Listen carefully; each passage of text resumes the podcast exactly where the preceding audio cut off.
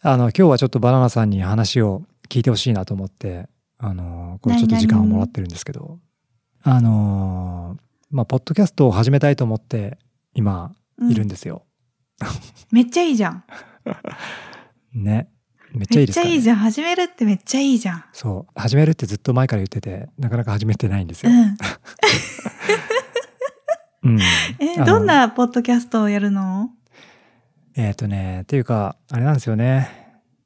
まあ、バナナさんにはね、ずっと前からこう、バポッドキャストをやりたいっていうか、やろうとか、うんうん。ちょっとバナナさんにき、聞き手をやってほしいとか、いう話をね、だいぶ本当にもう去年から言ってるんじゃないかなと思うんですけど、あの長いよね長い、だいぶ長くて、こう、いつまで、いつになったら動くんじゃいみたいな感じで、いつバナナさんから切れられるかなってずっとビクビクしてたんですけど、いやー、バナナはね、気が長いからね。気が長い。ありがとうございます。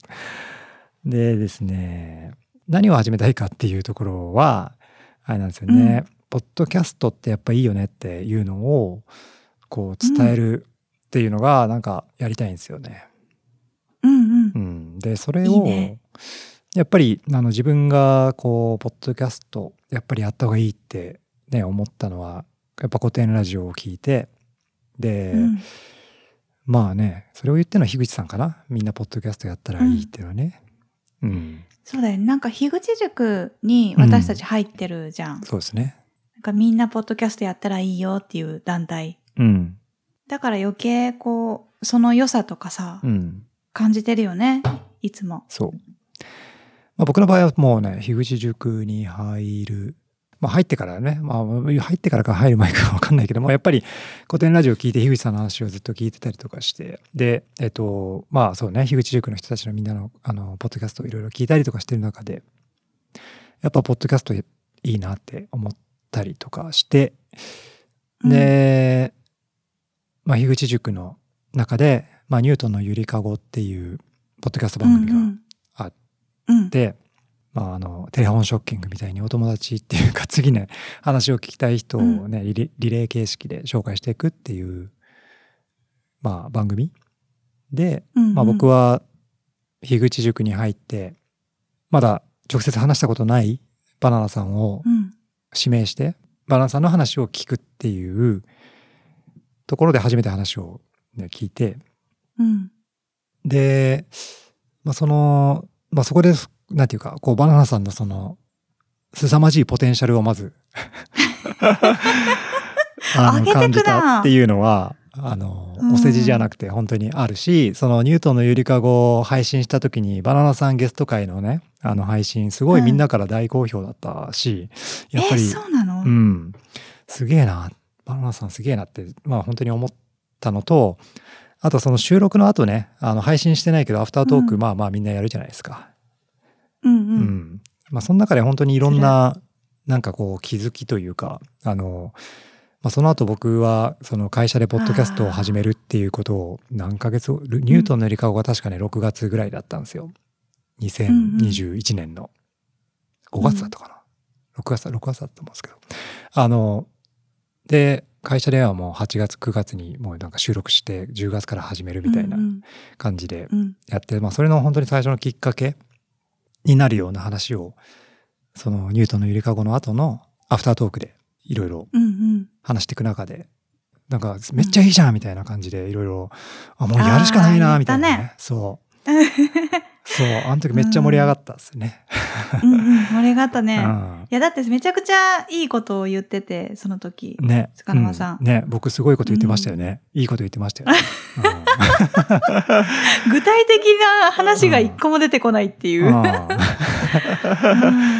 で、会社でポッドキャストを始めて、まあそれも割と、だから2021年の10月から始めて、毎週配信して今1年半どころか何ヶ月だろうっていうぐらいの継続できるぐらい、えーまあそれぐらいそのなんていうか、これは絶対にやった方がいいっていうか、やるべきだみたいなのを、うんおめでといやいやいやいや、うん本当に、あ、その、それを気づかせてくれたのはやっぱ樋口塾の樋口さんう。うんうん。であり、うんそのまあバナナさんと話をしてとか、で、そのまあ他のね、皆さんからもいろんな応援のね、あのー言葉とかいろいろいただいてやってるんですけど、うん。うんえっ、と、まあそういうやっぱりきっかけを、あの、もらったバナナさんうんに、やっぱり話をね、こう、聞くような感じにしたいなと思ったんですよね。うん新しくポッドキャスト始めるなら。なので、バナナさんにちょっとこういうなんかちょっとお話、あの、配信したいんですけど、って言って、なかなかこう固まってない中、えっと、うんもうこの日収録するって決めてからもう、うーん、どうしようみたいな感じでずっとね、ずっとね、そんな感じで、あうん。の、本当にバナナさんにつけ入れられるかっていう感じになるんですけど、とりあえずまあ、あのまたその、あの、まだ迷ってるところもエピソードゼロで配信してしまおうっていうところで今日、ちょっと話を相談に乗ってほしいなと思って話をしてる。うんいいとうん。いいと思います。なんか何でもそうだけどうん。最初から完璧にうん。こう方向性が決まる番組って少ないと思うのね、うん。最初からこう完璧になるか番組ってあんまりなくて。うん。古典ラジオさんもねあのあはい。あの大手の古典ラジオさんも第1話はなんかはい。よくわかんないクイズとかしてたし、いやいやいやいや。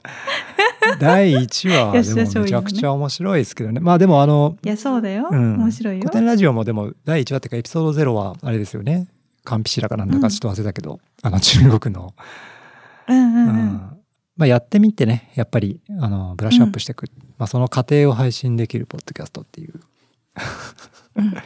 大事だね。うん、ね完成品このもうね完璧なやつを出すっていう。そうそれもねあれなんですよ。うん。樋口さんからね、うんうん。本当に教えてもらったすごく大事なことで、うん。その樋口さんがスナック偏愛かな？スナック偏愛にゲストに出てる時の樋口さんのいろいろ話を聞いてその、うん。もうみんなねその完璧は私ちょっとそれできないんでみたいな感じで本当はやればできるのになんかできない理由をなんかつけてやらないっていうのがすごくなんかねイライラするみたいな話を。例えばあとうん。ねピアノとかもあ昔やってた、うんじゃあ一緒に演奏しようよっつって「いやいやちょっと私できないです」みたいな。もうそういう人を見るともうイライラするみたいなイライラっていうかもうやややればできるじゃんみたいな。そうそれをねそういう話を聞いたりとかしてだからどんどうん。ん誰もがみんなそういう自分の創作をどんどん発信できる。まあ音楽でもいいし、こういうポッドキャストでもいいしみたいな話をしてて。うんうん。それ聞いてあの僕もそのパソコンで音楽作る DTM っていうのを昔からうん。趣味でまあやってた時期があったりとかして。で、まあそれも鳴かず飛ばずのあのん何の役に立つんだろうっていうかこれどこでどうこうこの、えー成仏できるんだろうこの曲たちはみたいな 感じがあったけどそれをうん。ポッドキャストの中でちょっとその配信するとかね、そういうことでやってみたりとかしたら、あでもあれ良かったですよ。ね。一回なんか流してたよね。そうそうそう。だからそう。うん。バナナさんとの多分ねきっかけ出会い出会いというか僕がニュートンのゆりかごでバナナさんにを指名したのはバナナさんがすごく曲を褒めてくれたんですよね、確か。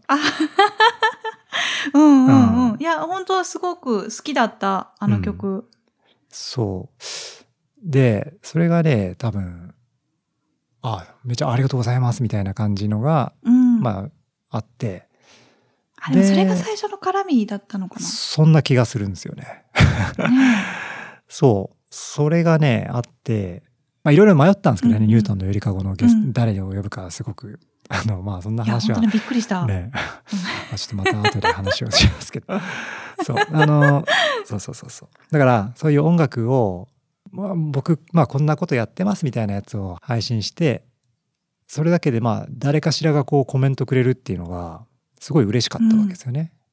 うんうんうんそれまでだったらなんかこうニコニコ動画とか、まあ、そういったところにこうちょっと未完成なね感じのあの曲をねアップしても何のコメントももらえるわけじゃないし、ね。うんうん。うーんなんだろうなみたいな感じで 思ったんですけどすごいポッドキャストっていいなって思って。うん。でそういう今までこう完璧にそのミリオンセラー取るぐらいの曲に仕上げないとみたいな。うんよ人に聞かせられないとかそういうのがあったけどもうそんなとらわれから脱却した方が脱却してもこうなんかこうあいいって言ってくれる人はいるんだとかねそういうところに、そういう良さに、うん、体験触れ触れることができたのでうんうんあポッドキャストいいなうん。っていうのは本当にでも最初の方のきっかけですよね。うん。うん。そう。だから、この、うん。これから始めたいポッドキャストも、こういう過程をね、うんうん配信していくっていうのが全然いいなと思うし。うん。うん。うんうん。確かにね。ですよね。うん。未完なままうん。発信しちゃう。そうそうそう。エピソード0で発信して。うん。まあちょっと、ずっとエピソード0が0が続くかもしれない。う んこれ何聞かされてんだってなるよね。ね聞いてる人。シーズンどこに向0。かってんだろうみたいな。そう。かもしれないんですけど、そう。で、ただ、エピソード0にしても配信するとなると、まあなんか番組のタイトルだとか入れなきゃいけないわけですよ。そうだね。うんうんうん。じゃあタイトル何にすするかっていうと、でタイトルも今までね、あの、こういうタイトルがいいんじゃないかっていうのをね、ちょっと思いついては、バーナーさんに、あ、それいいじゃんみたいなね。あ、それ違うなとかね。ちょあのコメントはいただいたりとかして、結局落ち着いてたのが、うん。ポッドキャスト夜明けまでっていうね。ねいいよね。エモさがあるよね。夜明けまでっていうタイトルにしようと。うん。ポッドキャストはカタカナで、ポッドキャスト10夜明けまで回るっていうね。うん。うん。いいね。いいと思います。ででもこれなんか、うんハッシュタグつけにくいよね。そうなんですよ。ハッシュタグつけにくくて、まあ、ポッドキャスト夜明けまで全部入れてもらうか、ポッドキャストのポと夜明けの夜で、ハッシュタグポヨ、ぽよめっちゃいいじゃん。ポヨル、ぽよ。ポヨル、ポぽよる？うん、ポヨル。ぽぽよ、うんぽよで？そぽよ、ぽよかわいい。ハッシュタグぽよで。う。とは、とは思っておりましたが、がが、が、果たしてっていうのはちょっとまだ今日話したいなと思ってたところはあるんですけどまあポッドキャスト夜明けまでっていうのはなんでそういう名前にしたかっていうとその、要はポッドキャストの良さに気づいてポッドキャストいいよねっていうのをこう広めたいわけですよね僕は。うんう。うんんうんうん。でもまだポッドキャストをそんなに知ってる人が多くはないっていうところでやっぱりポッドキャストの日の出みたいなそう,、いう夜明けがねまあだから要は夜明け前だと思うんですよね今ねまだね。うん、そうだでね。僕は捉えてで、でもこうなんか光が見えてきたあ感そうそうそう。じじだもんね。わーっとねこう業界全部が。夜明けそう。それがみんながこうポッドキャスト聞いてくれるまでうん。この番組をやるっていうような感じと、あと、うん。うんこう始めたいポッドキャスト番組のその空気感としてこう割とチルな感じの、あのー 出たよ、夜中のね夜中深夜から朝明け方にかけての、まあ、そういううん。感じがいいなって思ってたんですよね。うんうん。なんかあの、えっ、と、100、100っていう今番組があるんですけど、ポッドキャスト。はい昔はい。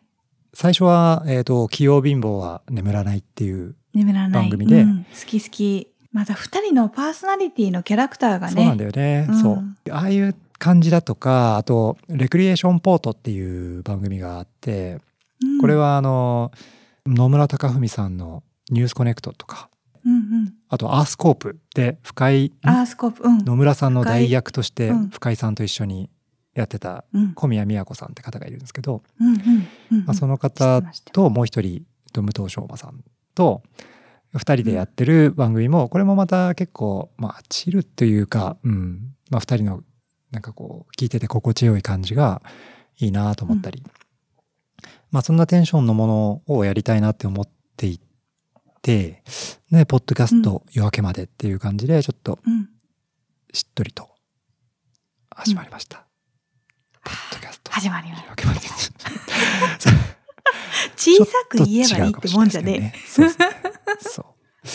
いやでも本当イメージ合うんじゃないですかね。さっきも言ってたけど、うんこう本当に前、ポッドキャストってイメージ的に深夜ラジオ、うん深夜ラジオ感のあの感じをうん。うんこう一般の人がやってて、うん。もうみんなに知られてなくて知ってる人だけ知ってるっていう。うん。これこそ夜中に、ね。のラジオをね。ー。バズりたいの人、ああ、ゆとバズさん？ゆとばずさん、ううん。ん、ゆとばずさんの人も最初はね、そうそうそうそう、ゆとりフリーターさんも最初は真っ暗な、うん。ね、布団の中で、ね。押し入れの中で撮ってたって。うんうんうん。それこそイメージはもう黒、暗闇の中で声だけが聞こえるっていう中からこう明かりが出てきて、うん。昼間も進出していくかなっていうね、うんそのイメージも相まって、うん。すごくいいと思う。そう。すごくいいと思う。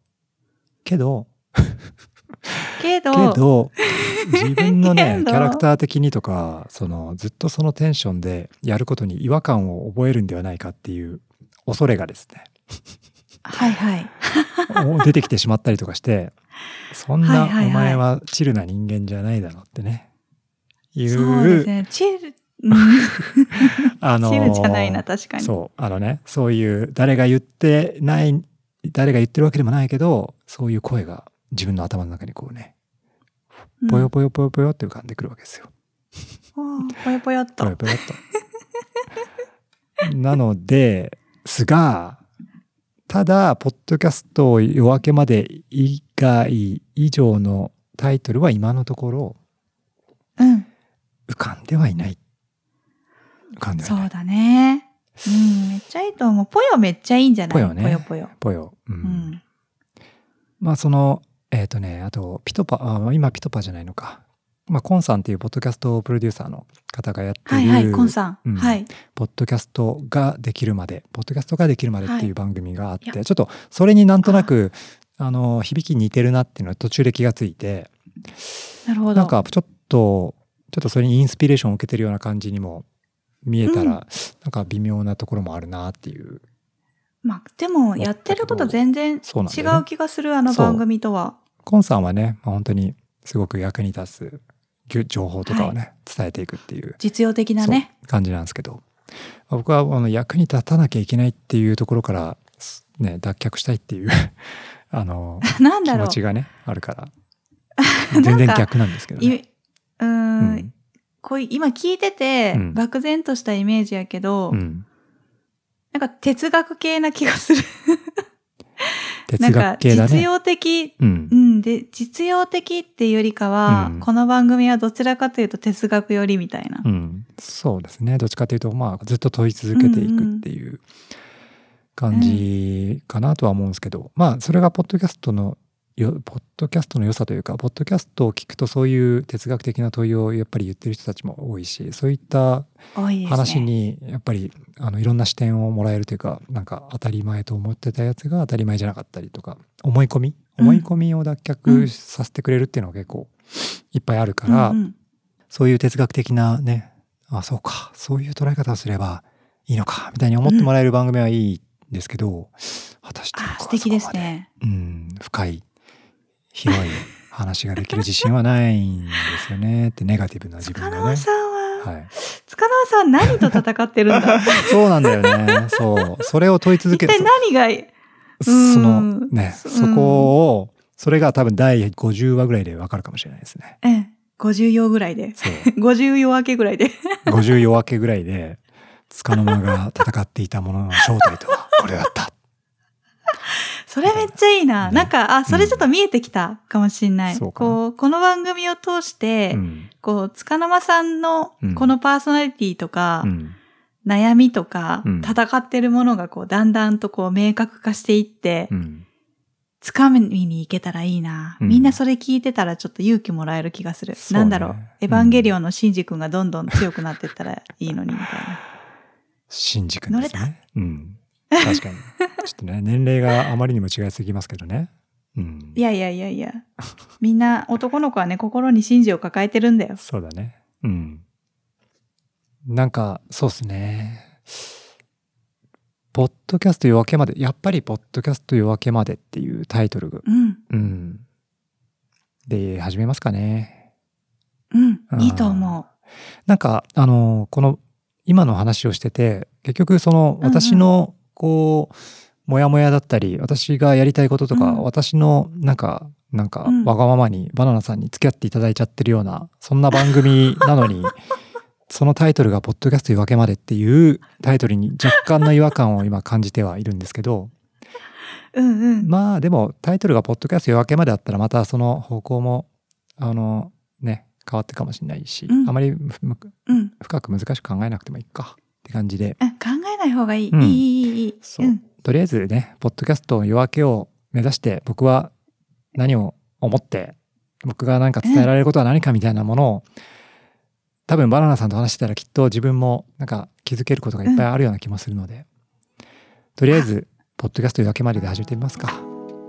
はい、始めてみましょはい。う。じゃあ、引き出していきますね。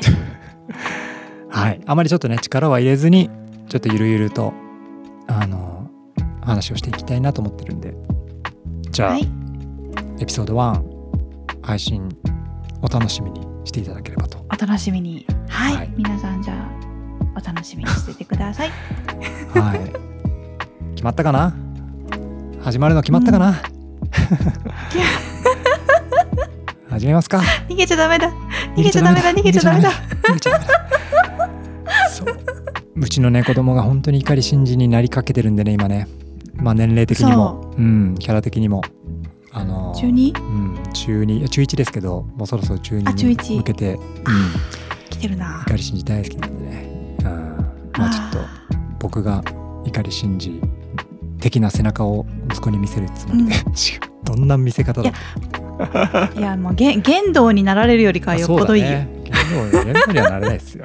うん、あれやべえわ。あのお父さんやべえわ。いやいやいや。そう。じゃあ、まあ、なんかこう、でもこう話してて見えてきました。こんな、でもこんなテンションでずっと続けててもいいなと思ったんで。うん。うん、よかった。はい。いや、というわけで、ポッドキャスト夜明けまで聞いてください。はい。聞いてください。